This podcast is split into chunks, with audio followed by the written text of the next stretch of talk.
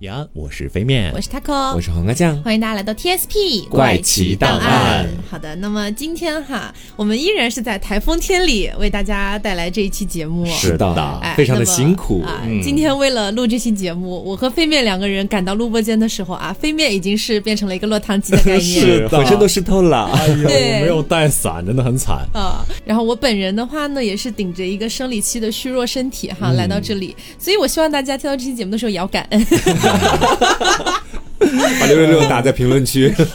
没有，你知道为什么我最近老是喜欢拿这个来当梗吗？嗯是因为我最近发现一件事情啊，先讲一点题外话。好就是我最近有的时候会去看每个平台上面不是会给我们节目打分什么的吗？啊啊啊然后经常会出现那种，就是他写的文字是“好棒的节目，是我听过最棒的电台 了”，然后满打了分一星是不吧？嗯满分五颗星，他打三星，哎哎，？我就很费解，是你听过最好的电台了，我们只知道三星是电吗台？类最多只能有三星是吧 我真的很奇怪，就是苹果自带的那个播客功嗯能，我也会经常去里面看评论，我就看很多人确实很多溢美之词，然后就给了我们四星，我就很想回复他，我说这一星到底差在哪 里？好强迫这他些们可能人。就会说给你们一点进步空间，天但哪说不需要，不需要这种东 我西。们已经嗯很强大了，谢谢。好，好，那么今天要跟大家聊的这个东西呢是鸦片，嗯，啊但是这次并不是要跟大家聊鸦片战争哈，因为我觉得这个可能多多少少大家在学历史的过程当中已经有所了解了。会带一点儿，对，我们今天来聊一聊跟鸦片的起源，或者说在欧洲那边它的一个盛行比较相关的一些历史。嗯对，就是鸦片成为毒品之前，他到底做了什么事儿，他才成一个毒品了呢？ 哦，然后呢，为什么选择这个主题哈，也是因为大家知道最近在开奥运会嘛。对，哪儿的奥运会呢？啊，东京的奥运会。日本的奥运会这是怎么连到一块儿的呢？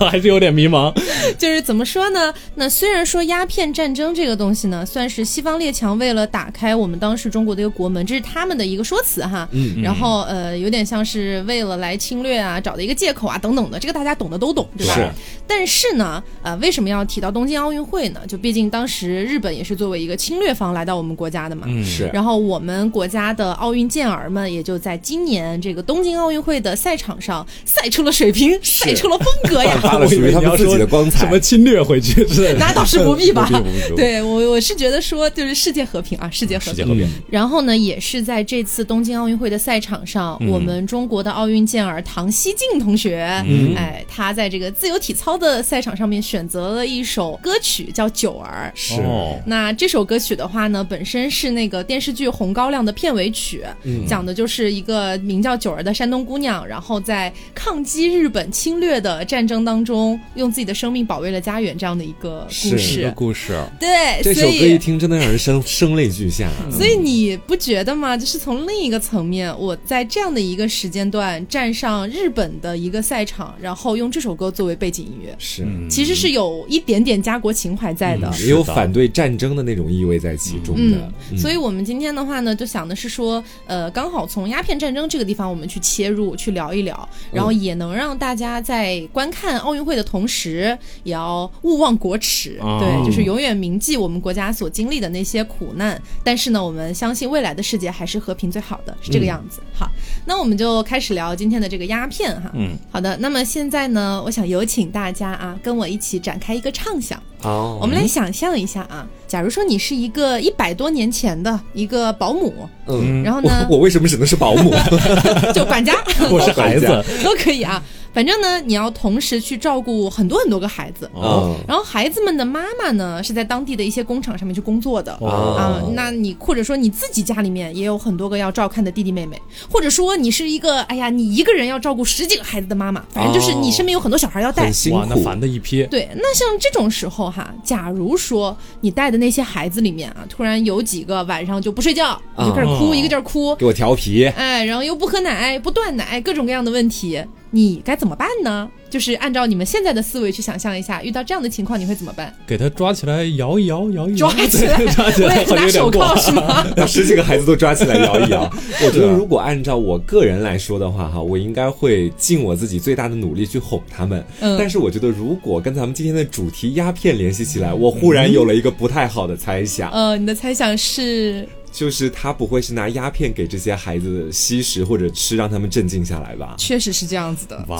在一百多年前的时候，如果你的身边有特别多的小孩儿，而他们又不是特别听话的话，那么他就会像华妃给卫懿公主灌那个马蹄粉一样啊，给这些孩子灌鸦片。因为是不是在那段时间的时候，其实鸦片还没有被当做毒品来看待，没错所以可能会这么喂。嗯，那个时候，包括你如果身上出现一些疼痛或者是牙疼啊之类的，嗯可能都会用到鸦片这个东西。哦，那么那个时候呢，可能会有一些呃含有鸦片成分的一些药物，嗯比如说什么温斯洛太太平静糖浆，啊， 什么戈弗雷氏甘露啊，什么什么顺气膏，什么什么万能药之类的，这些里面其实都包含了吗啡和鸦片。都有毒。对这些东西哦喂给宝宝的话，它基本上是能够立刻入睡的。哇，就是这些东西可以堂而皇之的出现在商店里。 没错，而且甚至是剂量稍微大一点的话，宝宝可能就会直接丧命的。啊，嗯，这个时候你们听到可能会觉得啊，这好像有一点对离呀谱，但是其实给哭闹当中的婴儿去下药，其实是一个几千年来都在做的一个传统做法。哇，为什么呢？就是公元前一五五零年有一本书叫做《埃博斯伯比书》，这本书里面记载哈、用那个罂粟。用这种东西，因为大家都知道，其实鸦片这个东西的原材料就是罂粟嘛，是然后用罂粟的种子混合黄蜂的粪便，就可以让哭泣的孩子安静下来。我觉得主要是罂粟的种子跟黄对黄蜂的粪便没什么没有关系太。大关系。对呀， 然后包括七世纪的时候，有一个医生兼哲学家叫做阿维森纳，嗯他推荐了一种用罂粟啊，包括茴香，还有各种各样的一些种子配置起来的药，但哦其中也是含有罂粟的。嗯然后呢，从十五世纪初一直到二十世纪，所有的医学的教材里面哦，啊，都推荐了各种各样的包含鸦片和吗啡的配方，是用来治疗什么呢？用来治疗失眠和牙疼。嗯，所以在那个时候，这些东西可以说是有一点像滥用的感觉的吧？是，嗯而且你这让我想到我们前段时间录那个烟草的时候，嗯其中有一段也是这么说的，当时那个医生都在说，我也在使用这个哦东西，对对对然后让越来越多的人都用这个，嗯，那后来呢？如果说你遇到婴儿他不想断奶，就嗯一个劲儿想吃奶，永远不断的那种感觉的话，那么美国的开国元勋、哦亚历山大·汉密尔顿，他有一套来自自己的嗯理 论。哦来自自己的理论，也太糟了吧！ 我感觉那个时候人类真的很顽强。哎，他是这么推荐的，他说你可以用一点儿低白度的白葡萄酒乳清，加上被稀释过的白兰地番去酒，或者一两勺罂粟糖浆，最重要的是这 个，哎糖浆，来防止持续不停的或者是偶发的这个婴儿的哭泣，直到婴儿忘记妈妈的乳房。啊，对，这是来自他自己的理论。来自他的毒忠告，真的忘记了，嗯说 不定。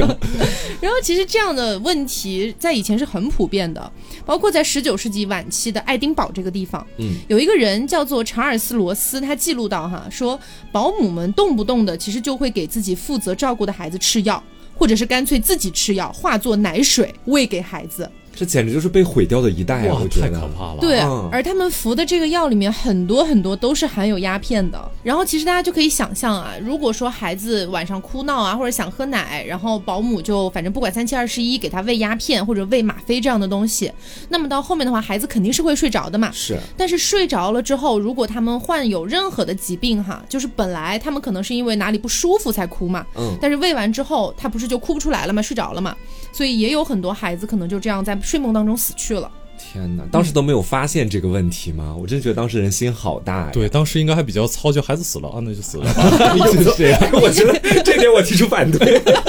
我觉得真的是，我感觉人类就是从古代的时候特别糙，一直到近代是比较糙，然后咱们到现代才真正的发现了这些，比如说什么毒品之类的，他们其实不可以用作安眠可。能再过哦一百年，大家也会说啊，以前的人真的很糙。对是是， 然后我们来说一下服用鸦片之后你会有个怎么样的感觉。嗯首先我们要说一下啊，就是鸦片是初级毒品，是大家绝对不可以去触碰的东西是。我们今天只是做节目给大家讲解一下。呃，当然后面其实也蛮危险的，就是你在服用鸦片的半个小时之内，你就会感觉飘飘欲仙、昏昏欲睡。哦然后呢，甚至你身上遭受到了那种无比剧烈的痛苦，你也是感受不到的。啊，嗯这镇痛效果，，对，那听起来感觉挺美妙的吧？但实际上它还会造成非常多的副作用。嗯，这些副作用最轻微的有什么皮肤瘙痒啊、便秘腻啊、感到恶心啊、呼吸减缓啊，这些都还好。嗯，但是副作用依然包括你可能会严重上瘾，甚至直接死亡。就是有极高的成瘾性嘛。对对对，那罂粟这个东西呢，我觉得可能小时候大家都有看过那种，就是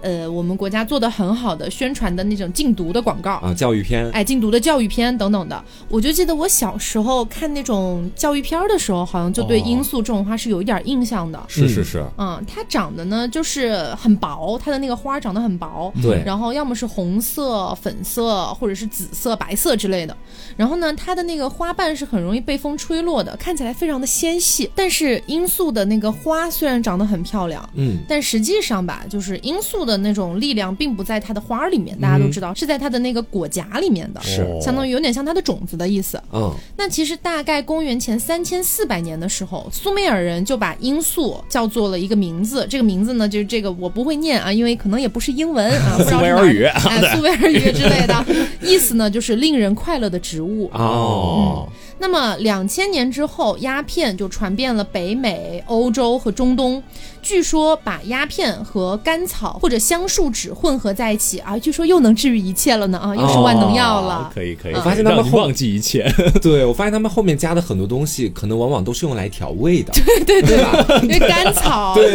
对可以对，可以，主料就那么一个，是嗯，然后在古埃及呢，传说啊，伊西斯女神给太阳神服用鸦片之后，就可以帮助他治疗头 疼，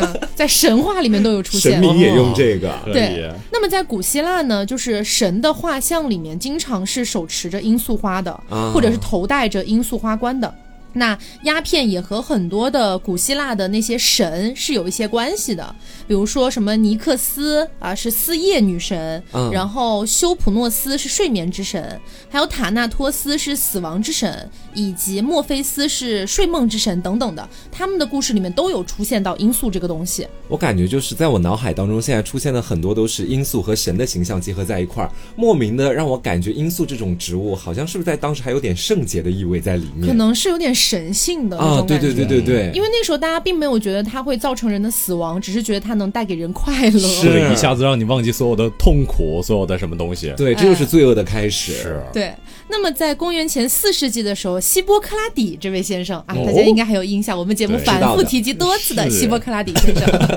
他留意到了，哎呀，好像不对呀、这个罂粟应该有点危险吧？嗯，他当时还专门提到说，如果你们要用罂粟去治疗一些疾病的时候啊，包括像什么治疗睡眠啊、止血止痛啊，或者治疗一些啊妇科疾病的时候啊，这还有用，对，请大家一定要谨慎使用。终于有个明白人了。啊，但是他也只是说了谨慎使用，那那些医生谨不谨慎，他也不知道了。 对，你说我很谨慎，我在使用。那刚刚飞面不是有提到说，像罂粟这个东西给人的感觉是能让人忘记很多烦恼嘛？嗯，没错，河马是一个诗人，大家哦都我知道。导盲眼，哎，那么河马描写了一种叫做忘忧草的药物，啊极有可能就是以罂粟，其实也就是后来的鸦片为原型的。嗯，那么在荷马史诗当中呢，海伦就把这种药送给了特勒马克斯，当时是跟他说：“哎呀，我觉得你可能平时有点健忘，对吧？送你一点这个，你应该就能被治好了你。就可以快点死去啦。那其实那个时候的人们觉得鸦片是非常非常有用的，就是嗯各方面就有点像我们之前提到烟草，就可能是我个人感觉哈，做了这几集下来之后，我会觉得，呃，就是当一个东西它被发现是可以让人感受到快乐呀，是感受到飘飘欲仙的时候，人们可能就会觉得这种植物是有神性的，是对能让人快乐啊的。烟草当时也是这样去说的。，对，所以大家就不会去考虑它是不是有可能会造成人类的死亡。嗯，嗯，我是这样猜测的。而且我觉得有一种就是那个时候人类可能真的很糙，就是死不死可能就很随便的一件 事。真的有吗？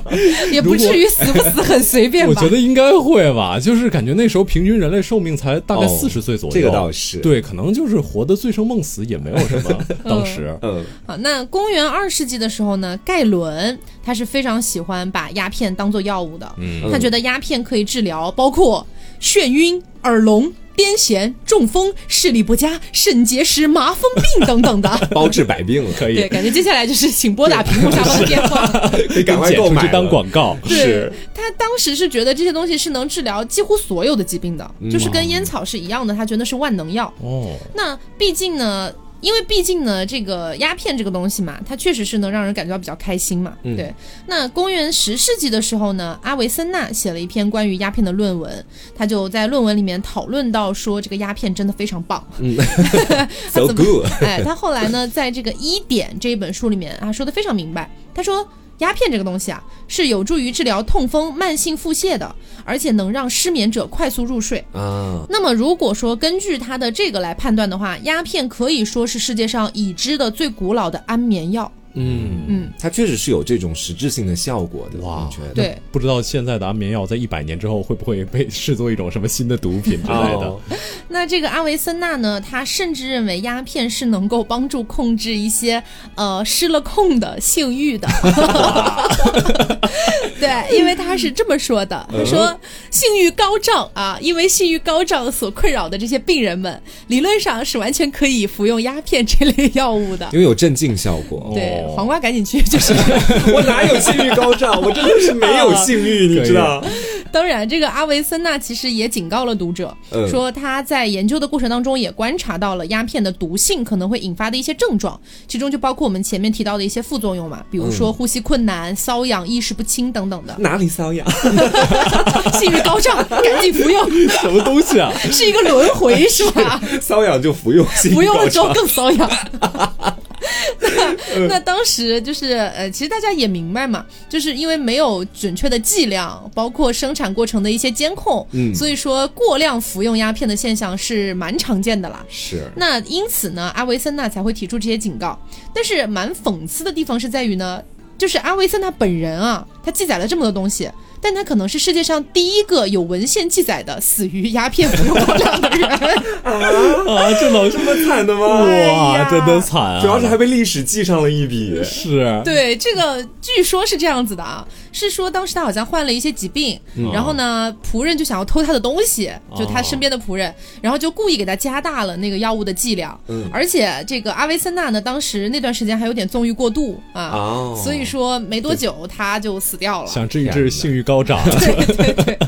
哇，没想到越治越痒。哎呀！嗯而且我可惜觉得他提到这个性欲高涨，有可能是因为他本人性欲高涨了之后，嗯他服用了鸦片，然后觉得哎好像没有那么想了，哦哦，于是他就记载了下来。 他是不我是本身就有一些性瘾什么的？我觉得也是蛮有可能，但是你不觉得就是蛮惨的吗？是就他自己记载了那么多东西，结果最后自己服用过量哎了。好，那前面其实基本上都是他给我讲了一下鸦片嘛，我接下来跟大家讲一下鸦片的升级加强版。嗯，这个东西呢叫做鸦片丁，这个丁是一个那个酒字去掉三点水，然后旁边再加一个人丁兴旺的那个丁字。哦啊，我们说鸦片丁其实它就是鸦片药的一种。从我们现代的这种医学的角度来说，哈，鸦片丁就是用鸦片制成的酒精溶液或者说丁剂，可以这么理解。嗯，但是我们把时间的指针得往回拨一拨，从前的人他们不是这么觉得的。我们来到十五世纪，十五世纪的时候，鸦片已经在欧洲得到了一个迅速的传播啊，基本上家喻户晓的那种地步。这一切。都得归功于一位叫帕拉塞尔苏斯的医生，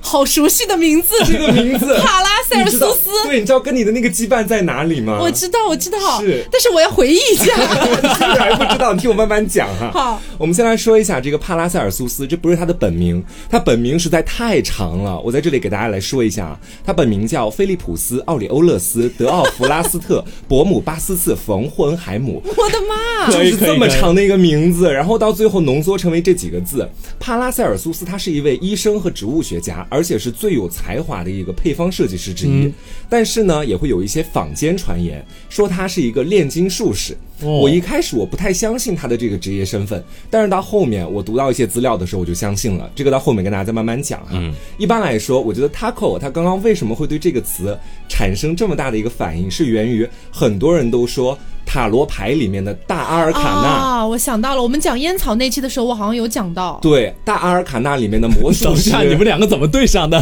不是烟因为草你没有跟塔参罗加，牌，不是因为烟草那期也有提到帕拉塞尔苏斯这个人。哦好的好的好的然后当时我还在节目里 Q 了，我说他据传说就是发明了大阿尔卡纳的人。对，哇而且可以大阿尔卡纳里面的那个魔术师，据说是以他为原型的。魔术师是什么寓意啊？Taco 哦啊，魔术师啊，魔术师的话，呃，他是整个大阿尔卡纳的第二张牌，牌，就是哦第一张是愚人，愚人是零，然后魔术师的标记是一。 假的 呀，哎，这想干什么？我怀疑你在炒 CP 哦，你没这个。有没有，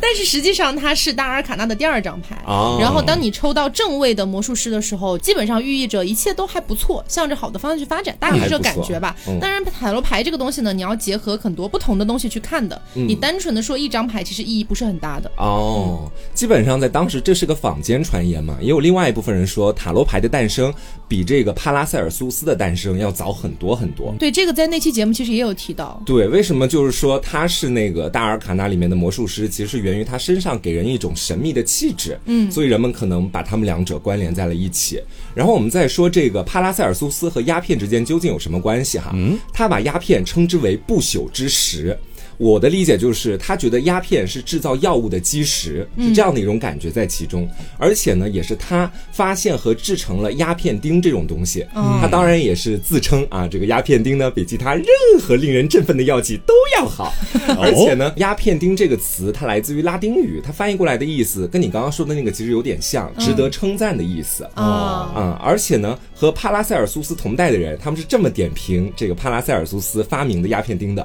他说，有一种药被帕拉塞尔苏斯称之为鸦片钉，但样子看起来就像一颗老鼠屎。 而而这位医师竟然还说鸦片钉能够让人起死回生，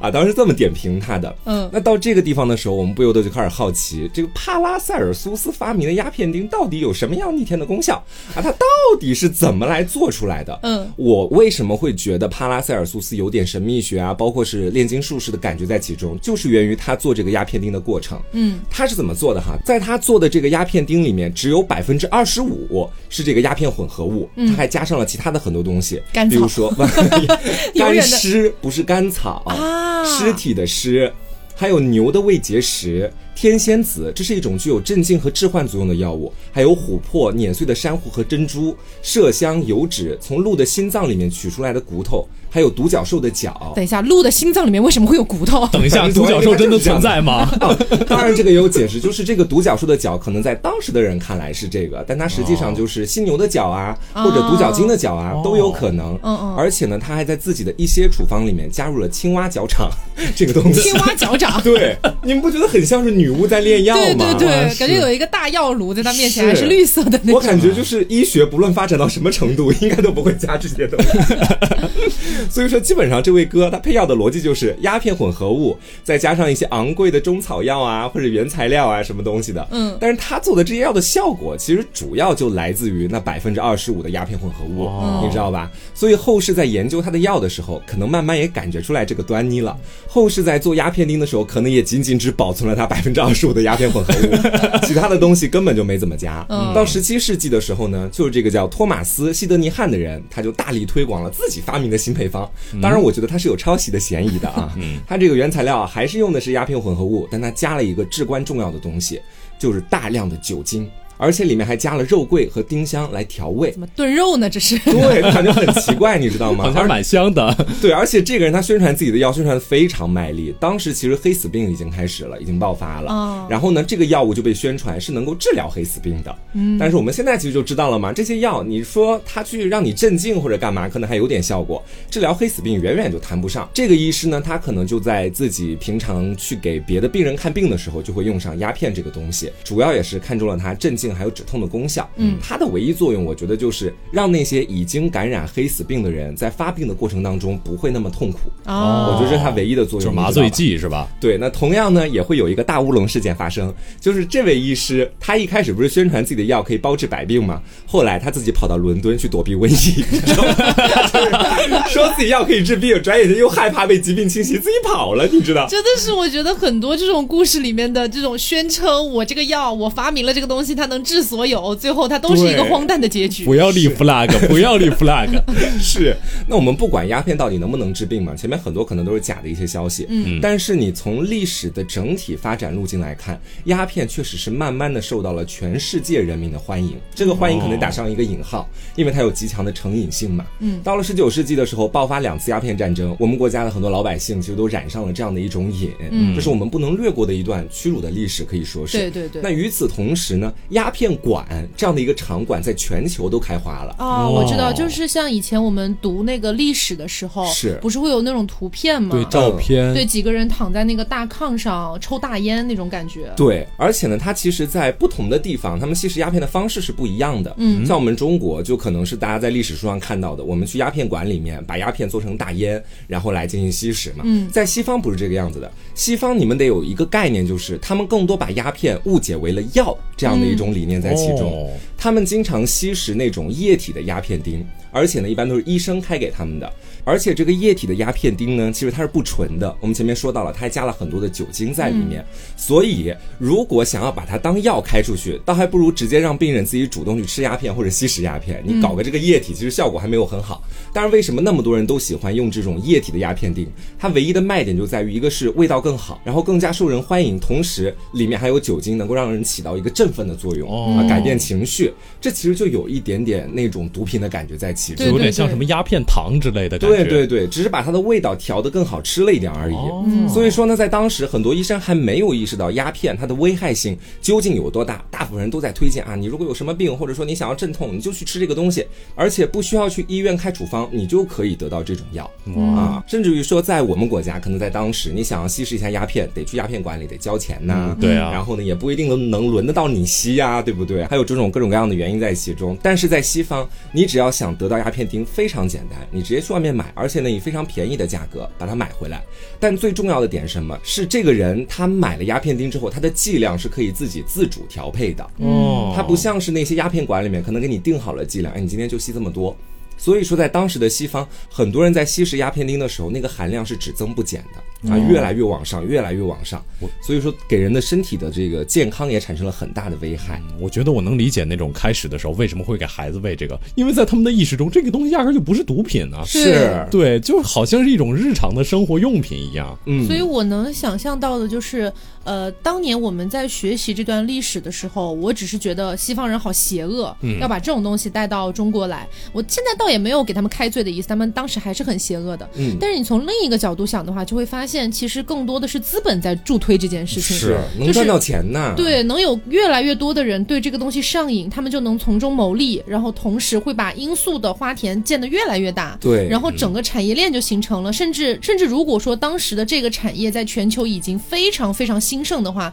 那么这可以说是一个全球性的一个就是商大业产业对大一个蛋商糕业链，对不对？是。而且前面其实 Taco 已经提到了，就是如果你吸食鸦片，你的身体可能会遭受到怎样的损害？嗯我这里也有一些资料显示的是，吸食鸦片之后，人的精神会受到怎样的损害？嗯，它源自于1821年出版的一本书，叫做《一个英国鸦片吸食者的自白》，它里面就描述到了鸦片对人精神的一种操控。嗯，在这本书里面一段写的是啊，这是一种万灵药，能治愈所有的苦痛，让人幸福，用一便士就可以买到。这话听起来好耳熟啊，好像好像在烟草哦那一烟集草那 你听就过，完完全复刻，你发现对没对有？但是这本书里另外一面有写的是，我似乎每个晚上都会陷入到那种裂缝和没有阳光的深渊哇，最后彻底沦陷到黑暗当中去。这是一种自杀式的绝望。嗯，你就发现同一本书里面，这个人写的是自己吸食鸦片的过程，一个在天上，一个在地下。这样的一种方式，其实对精神有着摧毁性的一种打击的。其实，嗯，啊，鸦片呢，它其实火遍全球，一面是它我们前面说到的很强的成瘾性，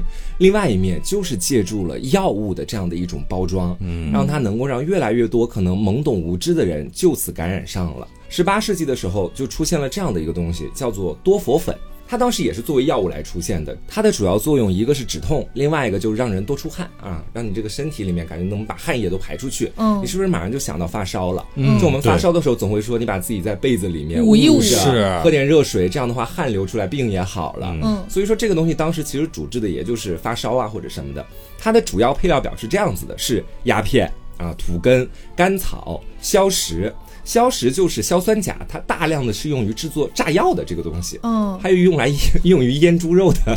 也是这个材料。嗯还有这个硫酸九十，它是硫酸钾，是一种肥料。这几个东西加在一块儿，表面上看是一个药，但其实它最主要的效果是能够让人长睡不醒。哦你能体会到吧？长睡不醒，那不就是我感冒了，我很难受，哎，那我都睡过去了，我这不就度过了吗？啊，然后在睡睡的时候再发点汗什么的，一下醒来就好了。啊，对。可能就是这样的一种错觉，我觉得。而且当时它的有效剂量是七十格令，这个格令我找了好多资料，最后大致能够确定的是七十格令换算到克里面大概是四克多这种药。哦那，其实不是很多，不，这个剂量其实如果放在医药学里面来讲的话，不一定是好事我情。觉得好像很夸张的样子。对他这个这个是一个什么概念？有人就说了，有些药剂师会希望他们的病人在冒险尝试这么大的剂量之前，能够先写好遗嘱。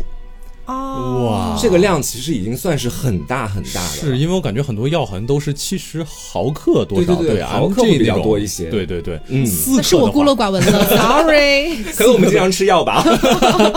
四克的话用的还是比较夸张的，稍微有一点 对你想想看，而且这样的一味药是当时的医生开出来，一开开这么多，完全没有顾及到他的病人的生死，就很荒诞这件事情。是，我觉得真的有点 糙。我今天重复很多次。嗯然后接下来呢，我们就要介绍一下这个鸦片丁的再升级版本。嗯它就是一个完全没有学过医药任何提取知识的人提取出来的鸦片的提取物，就叫吗啡。哦啊，很眼熟啊，不是 不是耳熟，不是眼熟。是，我觉得吗啡这个名字啊，我原来不知道，结果我后来发现，它其实好像是从古希腊的这个睡梦之神，他就墨菲斯这个人中间来的。哦音音变过来的，是，而且这个墨菲斯，我记得好像在什么《黑客帝国》里，好像也有类似的东西。啊、所以我觉得这种就是这种小的这种互文还蛮有意思的。啊，然后说一下这个吗啡啊，这个吗啡是被一个叫泽尔蒂纳的一个小哥提取出来的，然后他的全名呢也非常之长，叫弗莱德里克·威廉·亚当·泽尔蒂纳。天哪！ 我 刚才说你名字有的救一命啊拼是是是，哎，你说这种人他起了这么长的名字，怎么可能会青史留名呢？谁会记住他呢？所以我前面那个人就说了，他把自己的名字改成帕拉塞尔苏 斯，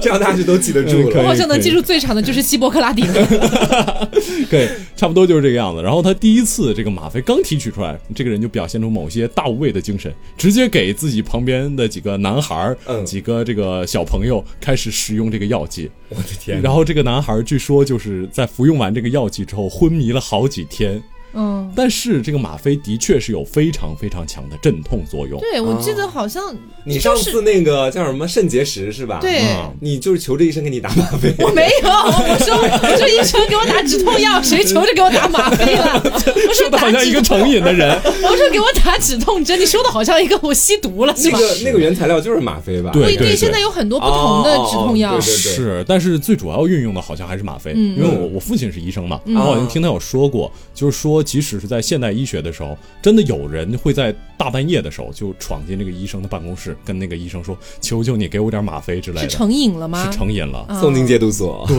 然后这个可能因为小地方，它送进戒毒所也没那么方便，嗯所以有的医生他会甚至会备用一个，就备用一剂吗啡。如果这个真的他，比如说拿刀过来的话，嗯因为你知道毒瘾犯了的人可能真的很可怕，嗯所以这个拿刀过来的话，可能会就备用一剂就给这个人，啊，嗯那是穷凶极恶，那些穷人凶极恶。因为我记得之前看美剧的时候，经常会有这种片段，嗯就是吗啡成瘾了，或者说他们吃的一些类似的镇痛的药剂里面可能含有类似的成分，嗯然后也是成瘾了，然后去医院骗药，嗯啊，有蛮多这样子的。是，然后有一些医生啊，比如说这个威廉·奥斯勒爵士，他也是现代药物学的开拓者之一，他就称吗啡为神自己的药，嗯啊，就是给他一个非常非常高级的神自己的药，神自己的药，就神也会用的药，打对， 哦 有点这 样。好好，然后那个时候呢，他们主要用这个吗啡，其实也是用来镇痛的。嗯，因为当时还是会有一些战争的，嗯比如说这个一战、二战，美国的南北战争。战争的时候他们怎么用呢？用法也可以说是非常非常的怎么说蛮荒吧。嗯，就是在南美战争期间啊，外科医生这个叫纳森梅杰少校，他直接骑在马上，然后把吗啡戴在自己的手套上，直接来一个这种伤员，你就舔一口我的手套，啊来一个伤员舔一口我的手套。我靠，嗯 想想还蛮恶心的。 是，但是的确就是这种。然后后来呢，我们又发明了现代这种皮下注射器，说白了就是针管儿。嗯在那个时候，针管儿还是比较不常用的。嗯然后后来慢慢的，这个针管儿跟吗啡也产生了一段不解之缘。嗯，我觉得针管儿呢，我们提到针管儿就不得不提另外一种药品了。就是海洛因，啊哦，啊这个是对，海洛因最开始被发明出来，据说是为了戒除吗啡的瘾。嗯，这个也可以说是历史很大的讽刺了。啊，所以他本来发明出来是为了戒吗啡，结果他自己也很具有很高的成瘾性，是这个对意思。嗯，怎么说呢？一会儿我可以再给你们细讲一讲。嗯好嗯这个是一八七四年，一个叫查尔斯·罗姆雷·阿德勒怀特的一个哥们哎儿。 今天就是很长的人名的集合以。前父母的攀比是不是谁给孩子起的名字比较长是比较牛逼啊？ 是，然后那个我们就叫他怀特医生好了。好他发明了一种没有成瘾性的吗啡，他自己是这么宣称的。 对，然后他这个吗啡是一种新的鸦片的制剂，它的这种新制剂啊叫二乙酰吗啡。嗯，我不知道那个有没有学化学的，反正我自己是不大懂， 就是这种。然后这个药效就很惊人，而且现在的一个也是世界上一个非常大的公司，德国拜尔公司。 啊、据说当年就是卖这个海洛因起家的，哇，这我这个出身不太干净啊， 哎怎呀，么回这事个儿？德国拜耳现在卖的挺好的那个蟑螂胶饵，有有用过，是，不过据说啊，当然这个据说啊，就是大家听一听就得了。说最开始海洛因的成瘾性真的没有那么高，嗯啊，就口服的时候啊，成瘾性就比较一般。当嗯然那是最开始的时候，对，嗯，但是呢，由于海洛因传到美国之后，然后美国佬好像比较就比较糙，他们也是这是当时欧洲比较有点看不上的一群这个没有什么文化的人，嗯然后他们就用这个皮下注射器开始往皮下注射海洛因，哦好像这个海洛因一旦注射到皮下，这个成瘾性会大大大增加啊。啊，毕竟感觉一个是隔着东西在接触，一个是直接接触。是。然后我们先话说回来啊，最开始这个海洛因的确是先在兔子跟青蛙身上实验的，嗯，然后后来呢，就在拜耳公司的员工里先进行了一些实验。哦天哪！然后这些员工啊，感觉吃了海洛因之后自己力大无穷，嗯，所以他们这个海洛因的名字就是德语的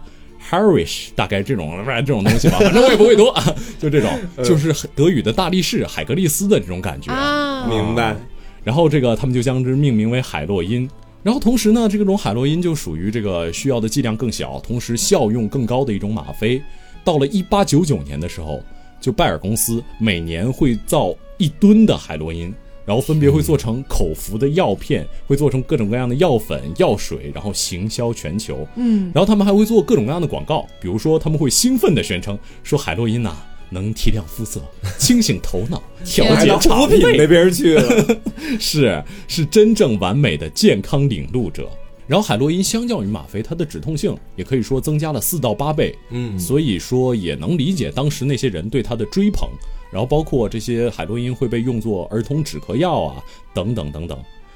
海洛因还有一个啊就是海洛因的化学原理是我们每天人啊会分泌一些东西叫内啡肽，嗯是这个内啡肽呢，它其实主要的目的就是缓解疼痛。嗯海洛因成瘾的原因就是它会破坏我们体内内啡肽的分泌。嗯，如果你真的海洛因注射成瘾的话，因为我们人本身关节是要活动的，嗯，这个如果我们自己不分泌内啡肽的话，我们本来关节的活动就会让我们自己非常非常之疼痛。哦，对，这然很后痛苦的啊呀，到后来是到后来你的如果不吸食海洛因的话，你全身每一个关节都会疼痛的要死。啊，所以这种是一种常人所不能理解的疼痛，也是很多这个海洛因吸食者为什么会先从肌肉注射，然后慢慢注射到静脉，最后是注射到动脉。据说动脉有一种别名叫开天窗，嗯，很多这个在注射到动脉的时候，经常一不小心就人就直接没有掉了。